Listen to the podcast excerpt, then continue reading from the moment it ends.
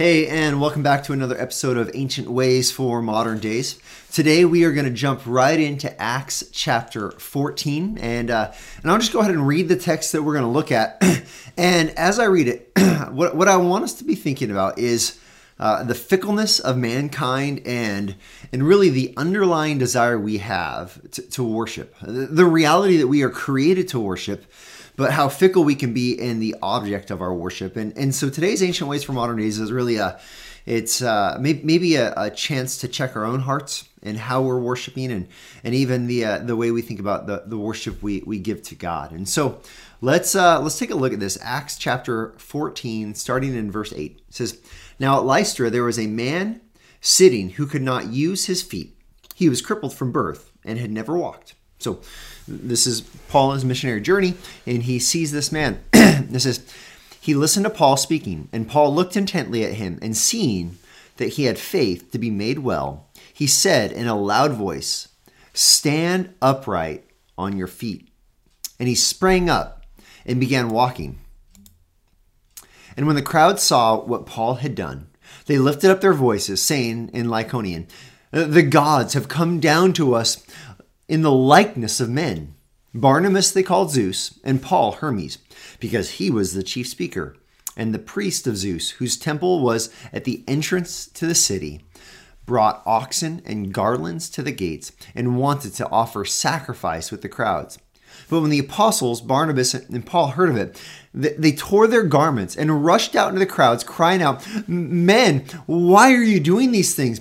We also are men of like nature with you, and we bring you good news that you should turn from these vain things to a living God who made the heaven and the earth and the sea and all that is in them. In past generations, he allowed all the nations to walk in their own ways. Yet he did not leave himself without witnesses, for he did good by giving you rains from heaven and fruit fruitful seasons, satisfying your hearts with food and gladness. Even with these words, they scarcely restrained the people from offering sacrifice to them. Well, we'll stop right there, actually. Um, there's a there's a, a, handful of things that happen in this text. You see this um, this moment where Paul looks at this man and sees that the man has faith to be made well. What, what do we do with a text like that?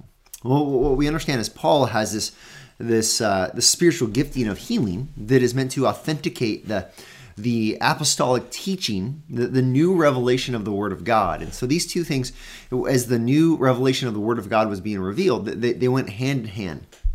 It's no longer the case today. Um, those who want to claim to have new revelation should be able to uh, perform uh, miracles like Paul did, and uh, typically today in, in, our world, what we see is um, is is kind of a shystering performance of miracles. Uh, emotional experiences that, that have little word of God behind them and have little um, significance and, uh, and and physical healing or change that, that accompany it. But that's not really what I re- want to focus on here. What, what I want to focus on is is Paul. In fact, he he heals this man, and the crowd's response, their reaction, they, they think that they're their pagan gods have come down and are walking among them. And look at the heart of mankind in this moment, how quick they are to, to worship something greater than themselves and, and, and to, to give honor and desire to, to take Paul and Barnabas and worship them as, as Hermes and Zeus. And, and this, is, uh, this is the reality all of us live with. We, we do it in different ways today. We, we want to worship uh, sports teams or athletes.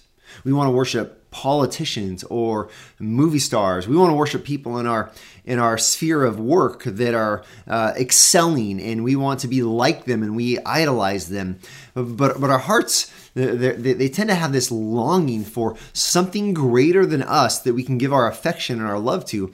Why why do we have this? Well, because we're created with this desire to worship the one true God, the only one who truly is greater than us who deserves our affection and our allegiance.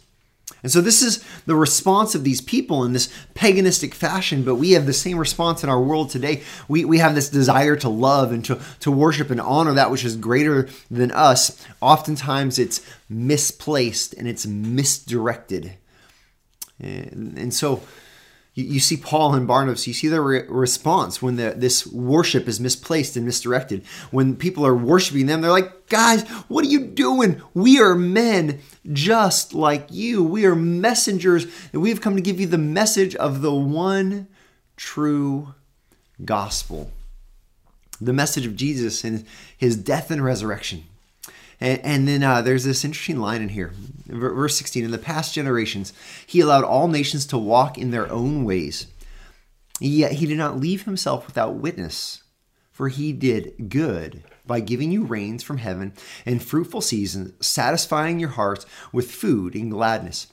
You know, Paul is drawing the connection for these people that God, throughout time, has has shown Himself. He has given witness in things like the seasons, in things like the ability for people to produce crop and be fed and have good, glad hearts. This goes back to the Romans 1 passage we recently spoke about, how God has made His existence known to all but all have chosen to walk in ignorance and ignore him without gratitude. This this just what, what this does is it emphasizes the reality that God has made himself known. He has given us a desire to worship, and we must now rightly worship God. We must now give our affection to the one true God and give our allegiance to the one true God. This is the ancient way for our modern day. Yes, the, the, the life that we live is different than the life of a th- those with a pagan worldview 2,000 years ago, but the, the heart desire to worship is just the same. And the temptation to misdirect it is just the same. Where do you find your satisfaction and your hope? Where do you find the most joy in life? What do you look for, or where, where do you look to for your security and for your your your joy? These these this is where our attention should be rightly aimed at Christ we should look to Christ for our security and our hope, for our joy and for our peace and for our love. We should set our attention on the crucified and risen Jesus. We must be careful. We must be careful to guard our, our worship. Now, let's apply this to those things that we mentioned earlier. Is your hope in the politics of our day? I'm not saying you shouldn't wisely and biblically look at the issues, look at the politicians, look at the platforms, look at the parties. You and I, we should be very wise in the way we go and we vote. And we should vote in line with biblical principles, without a doubt. And there are some clear biblical principles we must, we, we must in earnest consider. But is that is that where our affection and our worship goes? It, are, are, are our hearts aimed at a political party and what they might bring to the table for our for our hope and our security? We, we might be we might be worshiping a man or a party or a platform. What about entertainment? Uh, do, do you just live and die for a, a sport or for a sport team? Do you live and die based on a an athlete and their success? Do you do you live vicariously most of your life through what you watch on the television or the games you go to and the entertainment that you're absorbing? Let me let me warn you, you are dangerously dangerously close to idolatry if not having crossed into it. Should you enjoy sports? Yeah, enjoy them, watch them, follow them. I, that, that's that, that, that's we're not saying cut it out completely, but but here's what we're saying: be careful. Be careful. Are you starstruck by an entertainer? Maybe an athlete, or maybe an actor or an actress. Are, you starstruck by someone successful in your place of employment or in your in your sphere of of expertise? Are, are you just hoping for interaction with certain people? Be careful. I know you're not saying Zeus and Hermes has come down, but do you treat that person as if they're they're something even more than a human at times, maybe without even verbalizing that or or even really without realizing that's the way you're thinking? Be careful. Be careful. Worship God alone. Trust in God for your hope and your security and your peace and your satisfaction.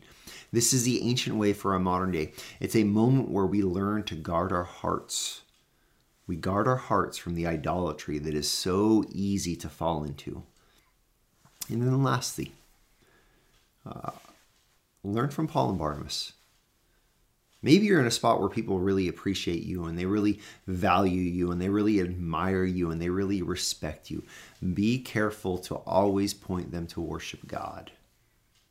Make sure you're you're watching over those who who admire you, and, and make sure that their hearts don't seem to be aimed inappropriately at, at their appreciation of you. You you are entrusted with their affection.